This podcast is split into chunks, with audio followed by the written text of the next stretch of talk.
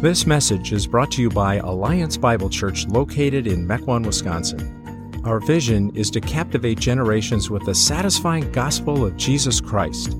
For more information about Alliance Bible Church or other resources, please check out our website, myabc.church.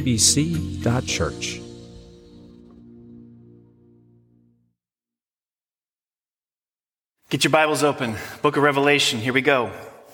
Book of Revelation. Bibles open. Need your noses in the book. Need your noses in the book. Uh, I heard a story uh, a few weeks ago about an evangelist who was working on the campus of a British university. And as part of his evangelistic efforts, he was passing out New Testaments with the condition that those who receive these would actually read them. And uh, he was passing these out, and lo and behold, two, three months later, one of the, the uh, students who had received a copy of the New Testament came back to him. And uh, the evangelist saw him and said, So, what'd you think? And this student who had no familiarity whatsoever with the Bible said, Well, it, it was all right. A bit repetitious at the front end. They seemed to tell the same story four times. But I really liked that bit of science fiction at the end. Yes, in a way, Revelation is a strange book. It's a strange book. It's full of angels and demons and lions and lambs and horses and dragons and ghoulies and ghosties and long leggedy beasties and things that go bump in the night. Now, most of us have had our understanding of the book of Revelation shaped by books other than Revelation. That's the first thing we've got to own up to. Most of us have had our understanding of this book shaped by books other than this book. I know who they are. I'm not naming them. I'm not naming them. So, the first thing we need to do, our first order of business, is to access that part of your hard drive that purports to contain memory files on the book of Revelation and uh, just delete those. Delete them. We start over. We start with a clean slate today. Uh, now, this series, I will, um, I will own the fact that this is going to feel like drinking from a fire hydrant. It will feel that way. I have no intention whatsoever trying to entertain you. None. I once taught through the book of Revelation in a previous church on a Thursday night class. The first couple of weeks, there were about 200 people who came. By the last two weeks, we had about 70 coming. Okay? It's going to take some work. It's going to take some endurance. But as we'll see, there is great reward for those who stay the course. Great reward for those who stay the course. I need to teach this book. I need you to understand this book. So I will not be pulling out phrases here and there and pontificating devotionally on those to make you feel good. That's not how I'm handling this. I need you to understand the book because I want this book to become a life partner with you for the remainder of your days. Okay? Here we go. Revelation chapter 1, starting in verse 1. The revelation from Jesus Christ which God gave him to show his servants what must soon take place. He made it known by sending his angel to his servant John, who testifies to everything he saw. That is, the word of God and the testimony of Jesus Christ. Blessed is the one who reads aloud the words of this prophecy. And blessed are those who hear it and take to heart what is written in it because the time is near. First thing to notice here this book is called Revelation, not Revelations. It's a common error in Christian circles. It's your next dinner party when one of your fellow diners calls it Revelations. You can correct them and out yourself as every bit the pretentious fop that I am. it does matter because what follows are not a series of revelations. What follows is the revelation. The revelation. That's what follows. Specifically, the revelation from Jesus Christ to us. So it matters that we speak rightly and accurately about the final book of the Bible. Revelation, not revelations. Now, at street level, when someone talks about the apocalypse, it usually conjures up doomsday mental graphics, crazy sci fi computer generated, the sky is falling kind of stuff, right? Out on the street, you talk, you mention the word apocalypse to somebody, that's usually what comes to mind. You know, 500 foot wave is about to crash into New York City. The San Andreas Fault is about to open up and swallow San Francisco whole. Green Bay Packers are about to suffer a sub 500 season. It's that kind of stuff, truly apocalyptic. The word apocalypse simply means to reveal, to disclose, revelation. And as we'll see, not all of this book communicates doomsday scenarios. Our use of apocalypse on the street today is a bit over sensationalized. Now, apocalypse, the term apocalypse, came to be identified as an entire literary genre. Music has genres rock, country, hip hop, classical. Literature also has genres. In the Bible, some of those are narrative, epistle, letters, prophetic, apocalyptic. And apocalyptic literature is characterized by things like angels and demons, natural catastrophes, wars, political and social conflicts. Eschatology. There's one for the vocabulary bank. Eschatology simply means last things. Last things. Theodicy. Theodicy, that is, how can an all powerful and all loving God permit evil and suffering to exist? Apocalypse takes up that kind of material. And also symbolism. Apocalyptic literature is very, very symbolic, which is one reason it's difficult to interpret. Now, that's all very interesting, but one thing I want you to understand very well is the, the general theological role apocalyptic literature has. And that is to give us a transcendent perspective on this world. Okay? A transcendent perspective on this world. Revelation, listen, Revelation is not a riddle that needs to be decoded. It's not a riddle that needs to be coded. It's Christian scripture meant to decode our reality. So when we read and understand Revelation, the here and now will look much different than it does currently. Revelation gives us a view of our world from the divine, transcendent perspective. That's the goal of the book. Most people are familiar with Charles Dickens' uh, Christmas Carol, right? You know, the story goes three spirits come to visit Ebenezer Scrooge, right? And they take him into various parts of his life to, to point out things he had not seen before. It gets him to see his life and his world from a perspective he didn't have before. That's what Revelation does. Okay?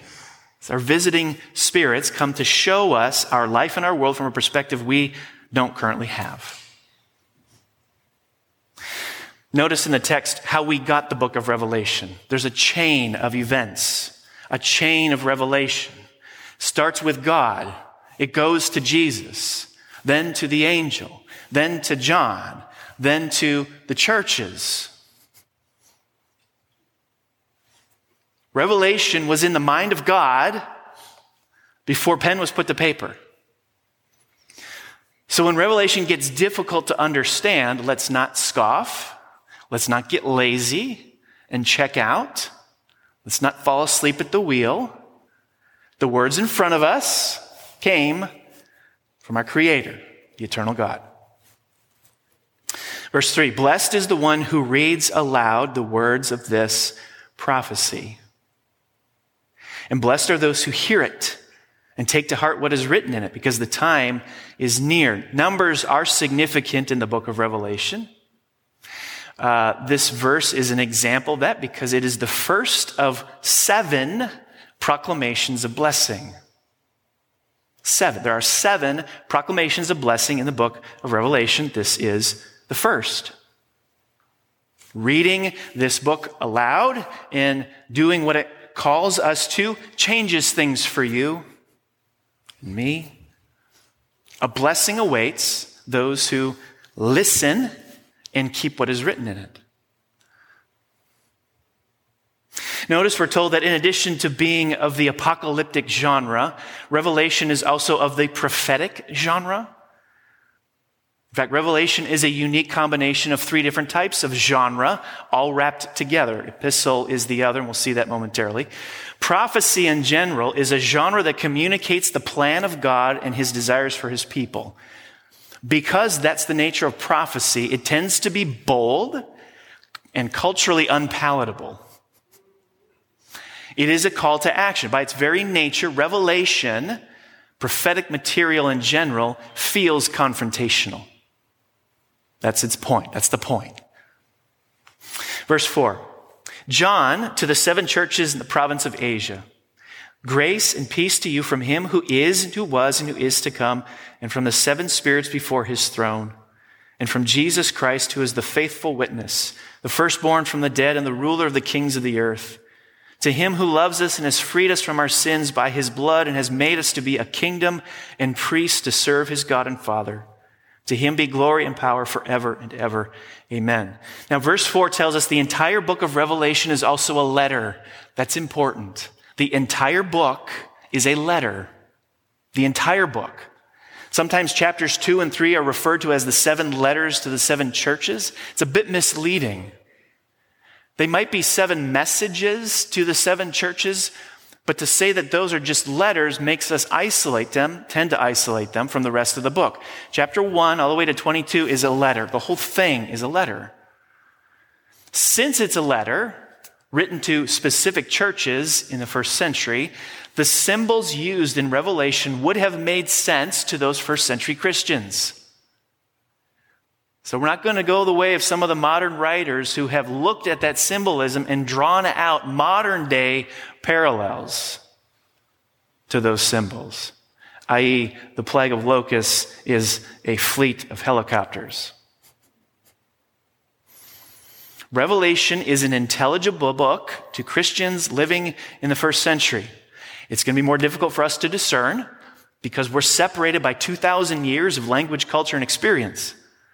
But Revelation would not have been a foreign language to the Christians living in these seven churches in the province of Asia. John greets them, saying, Grace and peace to you from him who is, and who was, and who is to come. This title is used various ways, five different times throughout the book. And Revelation is the only book of the Bible where this title for God appears. And it introduces, the title itself introduces us to one of the themes of Revelation, and that is God's sovereign control over the entire course of human history, past, present, and future. Human history is God's story. He's the author. We're the characters. Grace and peace to you from him who was, who is, and who was, and who is to come, and from the seven spirits before his throne, and from Jesus Christ. Now, who are or what are these seven spirits? Well, when read in context, what does it look like? The Holy Spirit. It's a typical Trinitarian greeting we're used to seeing in all the New Testament letters. Why mention the Holy Spirit as seven spirits? Well, keep in mind John's Jewish background, as well as the Jewish background of many of those in these seven churches who received this letter. Seven, yes, by this time is a number of completeness. It took a seventh day for the establishment of creation to be complete because God built the pronouncement of rest into what he had made. Seven, yes. This is the way it's supposed to be. The seven spirits represent the Holy Spirit manifested in completeness. But why talk about the Spirit that way? I don't know. I don't know. One possibility that makes sense of the book overall is that it was done to communicate to these seven churches that the Holy Spirit is present and active in each one of them individually. If this is indeed the case, the Holy Spirit can be thought of as a being who is not distant, but closely present and active in that church, in any local church.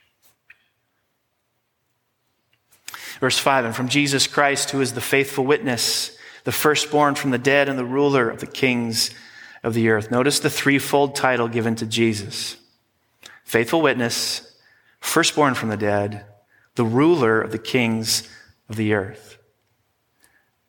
As faithful witness, Jesus bore faithful witness to God even at the cost of his life. This word witness or the word testimony is one of John's favorite ways of talking about Christians in the book. Christians are witnesses to Jesus, even if that means death. Death at the hands of opposition or natural catastrophes or whatever. In fact, that is how Revelation portrays victory. One of the keys to victory in the Christian life is bearing witness to Christ, even when doing so puts you in physical danger.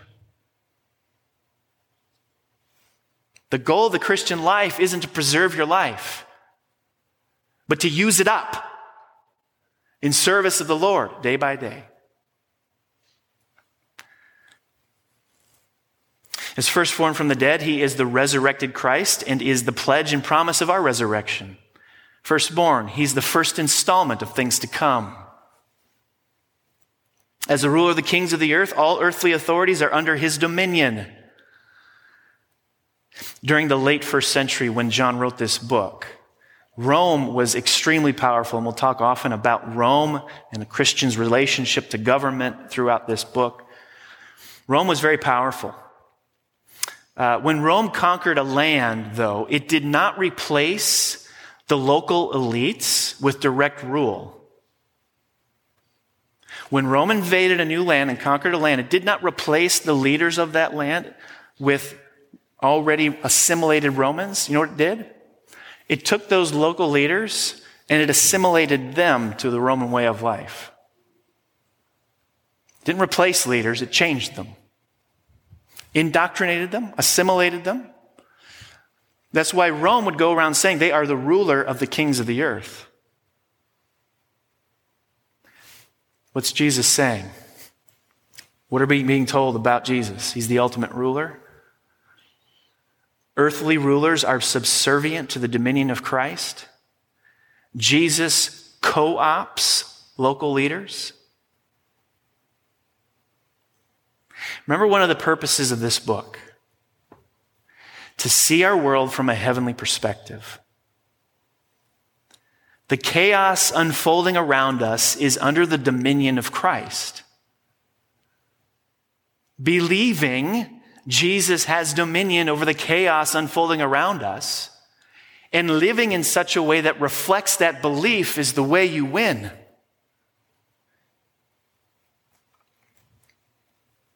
To him who loves us and has freed us from our sins by his blood and has made us to be a kingdom and priests to serve his God and Father, to him be glory and power forever and ever. Amen. It's interesting to me that after pondering the threefold description of Jesus and how uh, these three titles serve it as an encouragement to Christians, John pauses to worship. That's what he's doing. He ponders the threefold office of Christ pauses and says, To him be glory. Even while exiled on a remote island, even while his fellow Christians face a difficult road ahead because of um, those around them, John is still able to worship. Verse 7 Look, he is coming with the clouds, and every eye will see him, even those who pierced him, and all peoples on earth will mourn because of him. So shall it be. Amen. I am the Alpha and the Omega, says the Lord God, who is and who was and who is to come.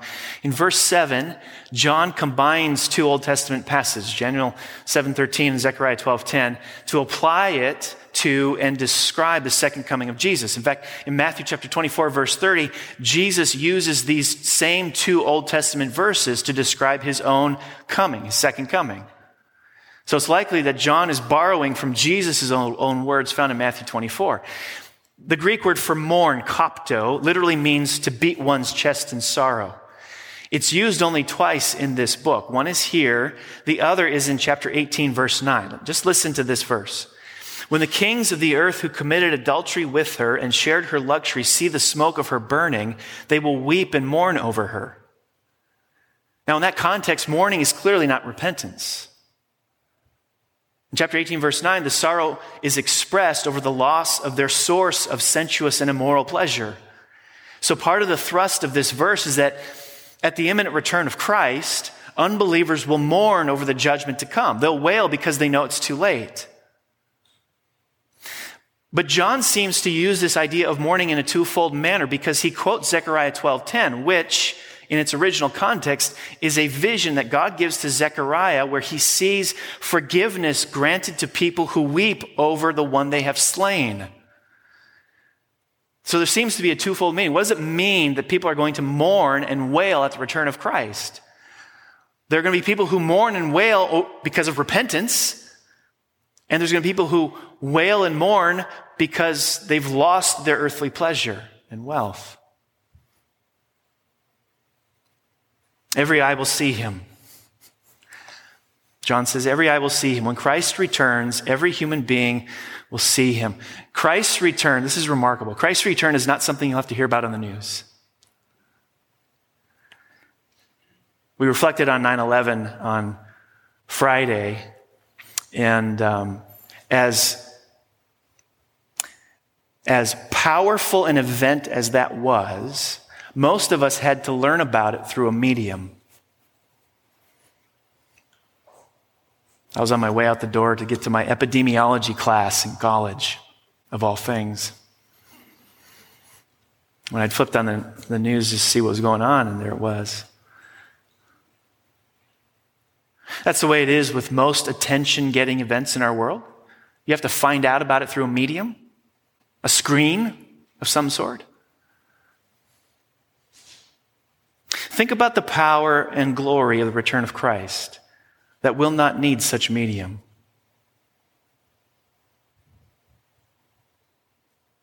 When Christ returns, no one will have to access the news in order to know what's happening. Think about the power and glory of the return of Christ.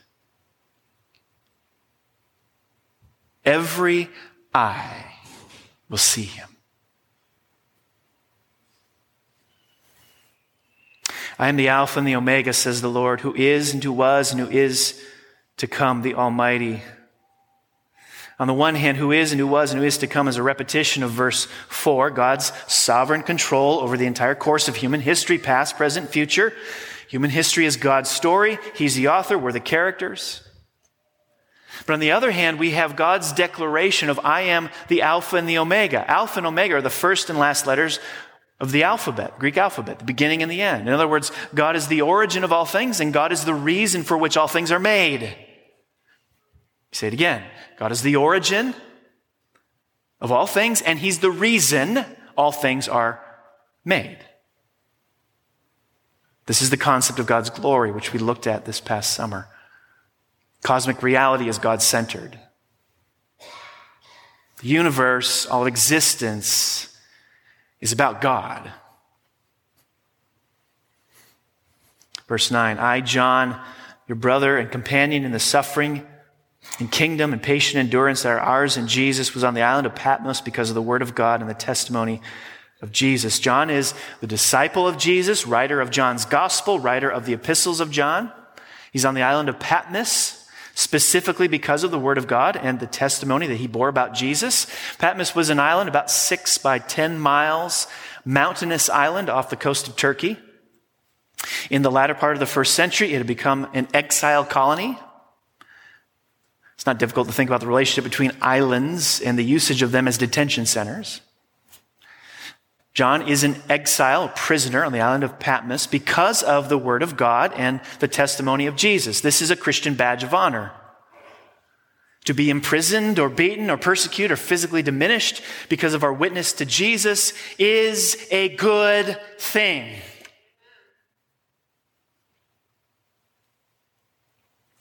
This is, in fact, how Revelation defines victory. Let's not be deceived into thinking we can be charismatic enough to avoid this. Andrew Walker tweeted this past week We can never do better than Jesus Christ. He lived a life of perfect integrity and yet also proclaimed the very disrupting idea of exclusivity. He still wound up an enemy of the state despite his integrity and consistency. And winsomeness did not prevent that from happening. One of the ideas we'll see repeated throughout the book, Revelation, is wrath. You're going to face someone's wrath. You're either going to face God's or you're going to face the world's. It makes it unmistakably clear there is no out. There's no out. Verse 10 On the Lord's day I was in the Spirit, and I heard behind me a loud voice like a trumpet, which said, Write on a scroll what you see and send it to the seven churches to Ephesus, Smyrna, Pergamum, Thyatira, Sardis, Philadelphia. Laodicea. Sunday, John is in the Spirit, which means he's about to be a recipient of Scripture. He hears a voice that sounded like a trumpet. In other words, it's piercing. You can't miss it. And the Holy Spirit tells John to write on a scroll what he sees. So the revelation John is about to receive is both prophetic, verbal, and apocalyptic, visual. Prophetic, verbal, and apocalyptic, visual. Verse 12, I turned around to see the, to see the voice that was speaking to me. And when I turned, I saw seven golden lampstands. So John is going about his lonely life on the, as an exile on the island of Patmos. Out of nowhere, he hears this piercing voice commanding him to write on a scroll all he's about to see. He turns around to look in the direction the voice is coming from, and what he sees will constitute the rest of the book. John is given a series of visions from this moment on. One of the most frequently repeated phrases is, and I saw, or then I saw, and I saw, and I saw, and I saw, then I saw.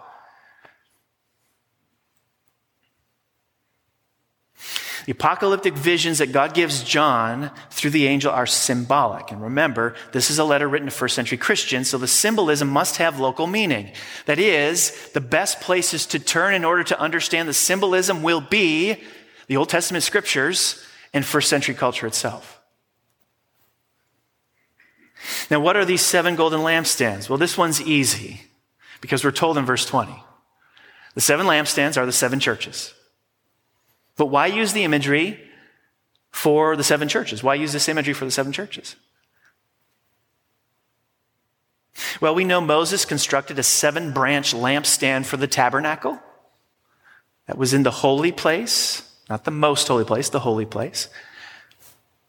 So I think it's very reasonable to conclude this means that the church, seven, representing each of the seven he's writing to, the church is meant to be the new temple, the tabernacle, the dwelling place of God. We know this already. The church is meant to be the dwelling place of God. And so through vision, God is emphasizing this fact. Verse 13, and among the lampstands was someone like a son of man dressed in a robe reaching down to his feet and with a golden sash around his chest. The hair on his head was white like wool, as white as snow, and his eyes were blazing fire. His feet were like bronze glowing in a furnace, and his voice was like the sound of rushing waters. In his right hand he held seven stars, and coming out of his mouth was a sharp, double-edged sword. His face was like the sun shining in all its brilliance. So here we have just a remarkable portrait of Jesus Christ. He's unveiled in all his glory, his splendor, his majesty. First, notice he's walking among the lampstands. He walks among the churches. He walks among us.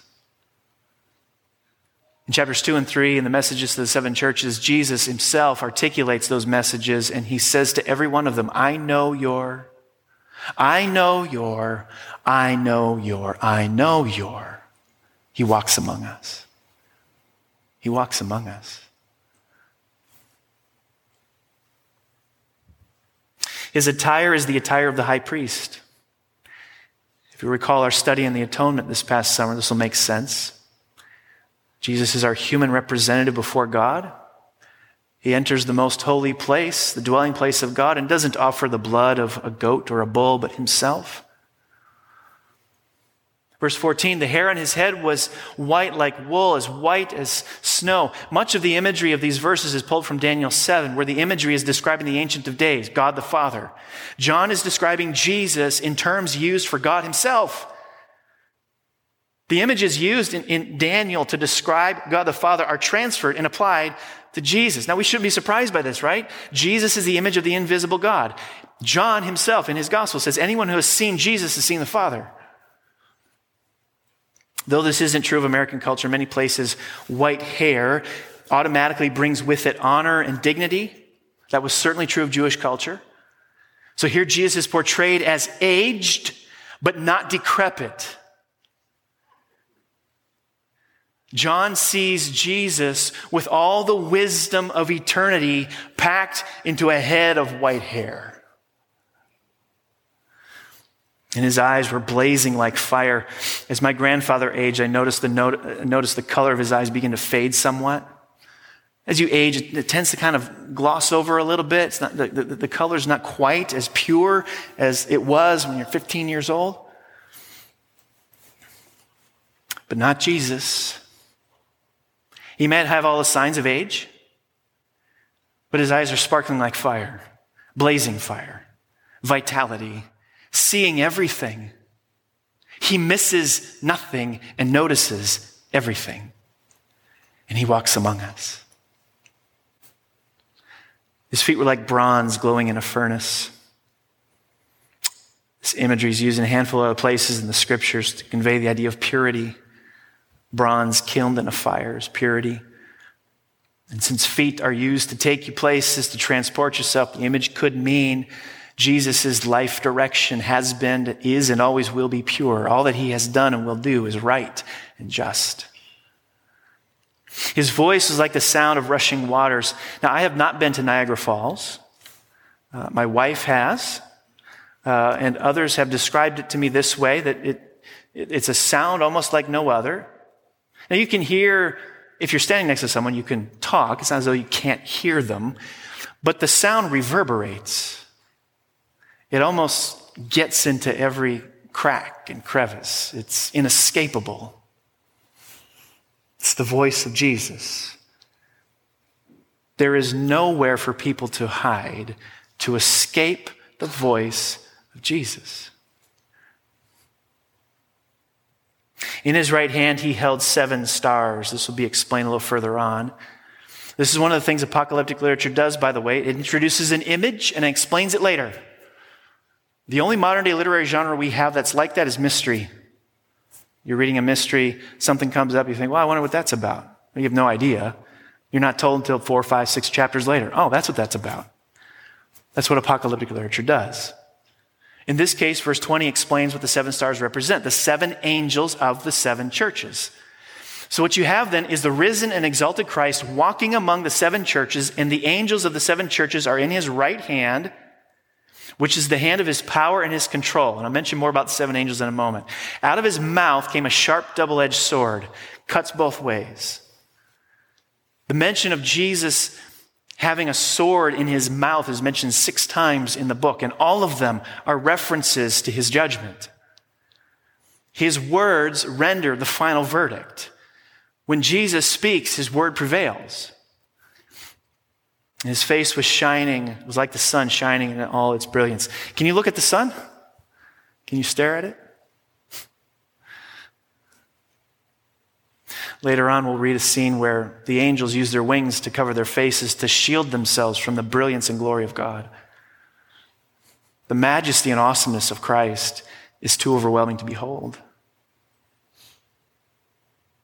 So, John is given this vision of Jesus. Isn't it interesting, after seeing this glorious and powerful Christ, John didn't rush up to hug him?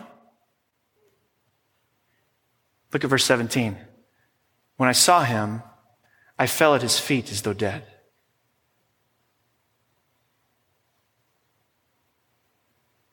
This is the only place where this sort of thing happens in the scriptures.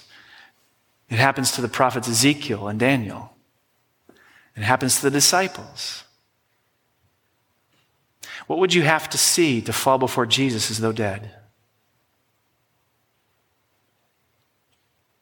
Then he placed his right hand on me and said, Do not be afraid. I am the first and the last. So Jesus has now taken up a title that earlier was referred to God the Father. I and the Father are one. Jesus starts all things the way he wants them to start. He ends all things the way he wants them to end, and everything in between is under his control. This is the heavenly perspective. We are being transported outside our 21st century American context to see this world from Jesus' perspective. Verse 18, I'm the living one. I was dead, and now look, I am alive forever and ever, and I hold the keys of death and Hades. Because Jesus is the resurrected one, he and he alone has the authority over death. There's a pastoral point to be made here. Those who fear death or suffering can be assured that their perseverance in Christ will be rewarded with victory over the grave. Verse 19, write therefore what you have seen, what is now, and what will take place later. The mystery of the seven stars that you saw in my right hand and of the seven golden lampstands is this. The seven stars are the angels of the seven churches, and the seven lampstands are the seven churches. Now, the whole book intermingles things that are and things are to, that are to come. He goes back and forth throughout the whole book. What are we to make of the angels, seven angels? Well, there's one to correspond to each church. Now, there are a few things that we can glean from how the scriptures portray angels. For example, you can say the cherubim of Ezekiel are close to the throne. You can say the seraphim of Isaiah are close to the throne. You can even say that some angels of Daniel have particular relationships to various nations. The angel of this nation, the angel of that nation are sent by God to carry out some sort of commission. We're given enough of a peep to see that there are whole structures of reality beyond what we don't see or have ready access to, but they're there. And eventually, around the throne are the cherubim, the elders, the myriads of angels, and then the myriads of saints, almost as if there's a hierarchy. Within this framework, then, I suspect that what we have here is each church with its own angel. Just as in Matthew, a child may have an angel. God works through means. So each church may have an angel. Now, we don't want to say too much. We don't want to build too much on this, but we also don't want to say too little. Why should this be strange to us? In our materialistic world where we're afraid of anything spiritual, it has to be nailed down in terms of stuff you can smell and touch and hear and see. This does remind us that there are things going beyond this realm of touch and see and feel that we don't need to be embarrassed by.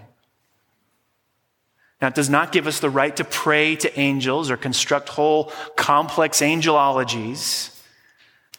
But there's enough there for us to acknowledge in God's creation there's an ongoing spiritual reality we aren't completely privy to.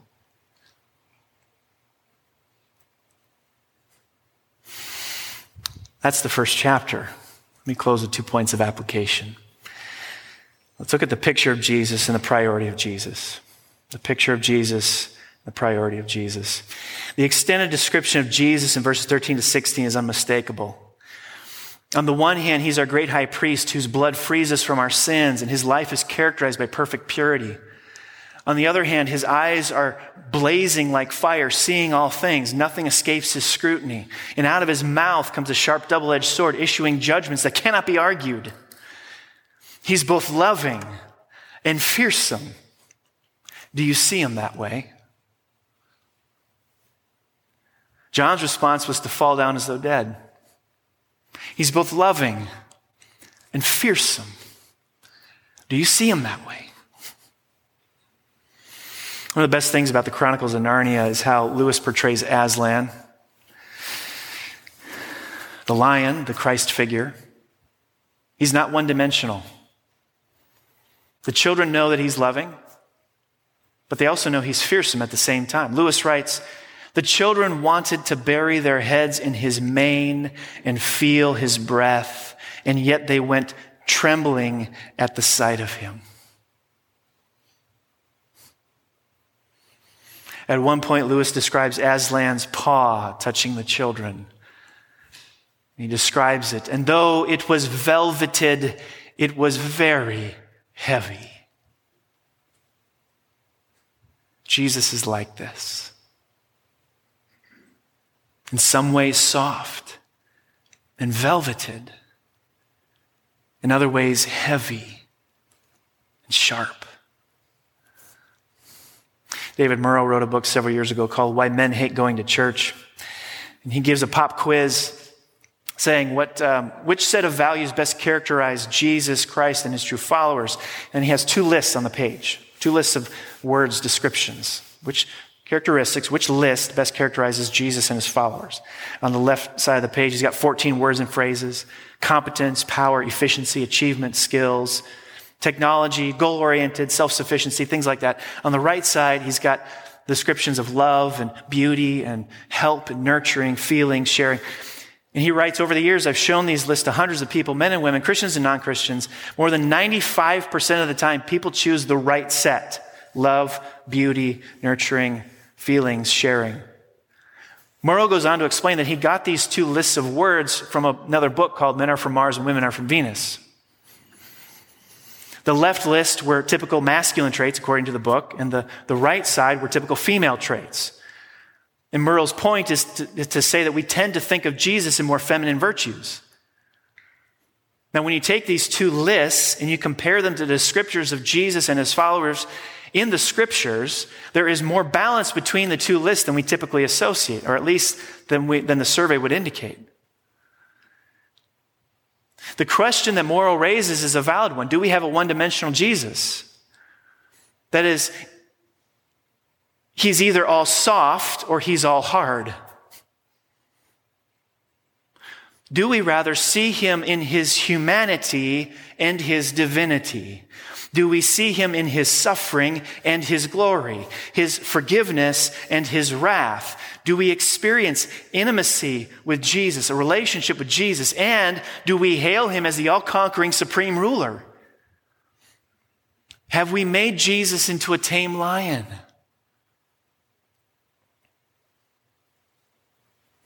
He is both velveted and heavy. Does your picture of Jesus match that? What difference does it make? Well, listen, if we're comfortable in our sin, if we're comfortable in ignoring the Word of God, if we're comfortable holding on to beliefs that don't square with Scripture, Jesus, as the lion, is there to disturb us. A sharp double edged sword protrudes from his mouth. His word about the world and your life will be the decisive word. Do you care what he thinks?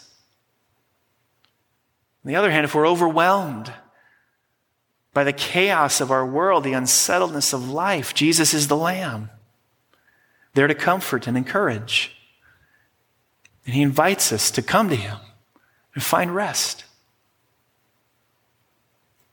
He's both velveted and heavy. Does your picture of Jesus match that? And second, the priority of Jesus. Chapter one is an introduction to the whole book. There are words, phrases, ideas, themes that recur throughout the book that are picked up from the first chapter. And one of the several recurring themes are the titles of God. The titles of God are strikingly prevalent in this chapter. God is the one who is and who was and who is to come. He's the Alpha, the Omega, the first and the last, the Almighty. And then Jesus picks up some of that too. He's the first and the last. And he's making a statement. By saying he's the first and the last, he's saying there's no one before him.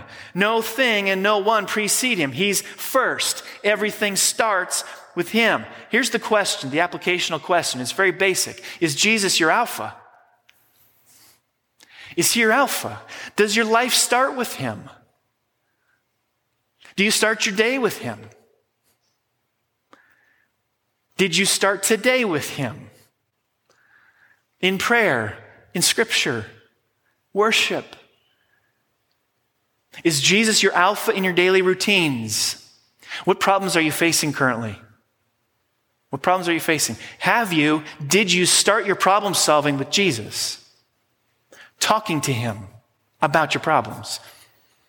Did you treat Jesus as your alpha by seeking His opinion about your problems? Do you start your budget with Jesus? Do you make him the alpha of your budget? Do you start your weekly schedule with Jesus? Jesus goes in the calendar first and then other things. Is he your alpha? The disorder we've seen unfold around us this year, when you think about it, do you start with Jesus?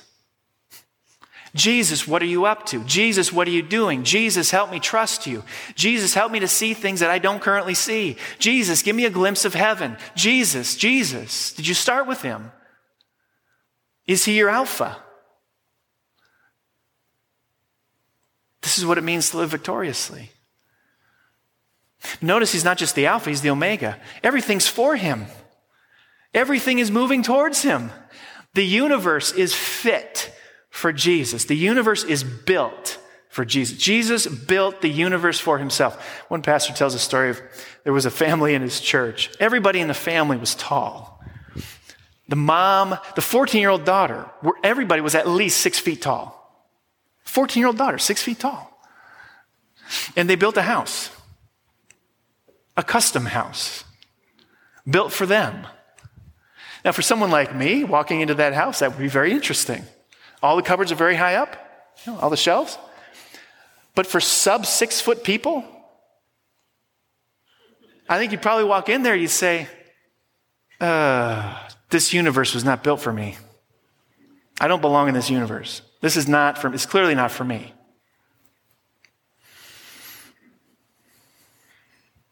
Jesus built the universe for himself, custom built for himself. You were built for Him. You fit when you're serving Him. Everything is oriented towards Him. All of history is rushing headlong into His lap. He's the omega point. Everything is for Him. Everything created has been created for him. Is he your Alpha and Omega? Does your life need reorienting to account for the priority of Jesus? I implore you not to put this off.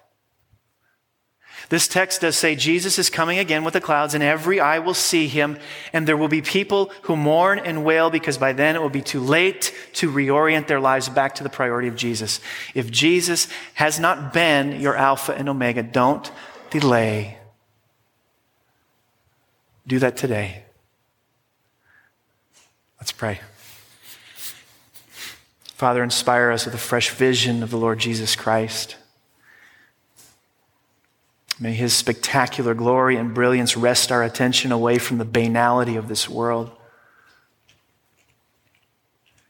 I pray you'd help us hold together this picture of Christ as both friend of sinners and all conquering supreme ruler.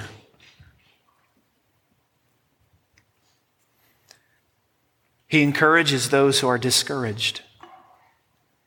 He rebukes those who are haughty fill our imaginations with this Jesus who's both velveted and heavy. Lord, I pray for those listening who might need their lives reoriented back to Jesus as Alpha and Omega. Would you do that? Would you give them a glimpse of the glory of your Son? that makes the things of this world grow strangely dim. We ask these things for the sake of your people, the church, and your glory. Amen.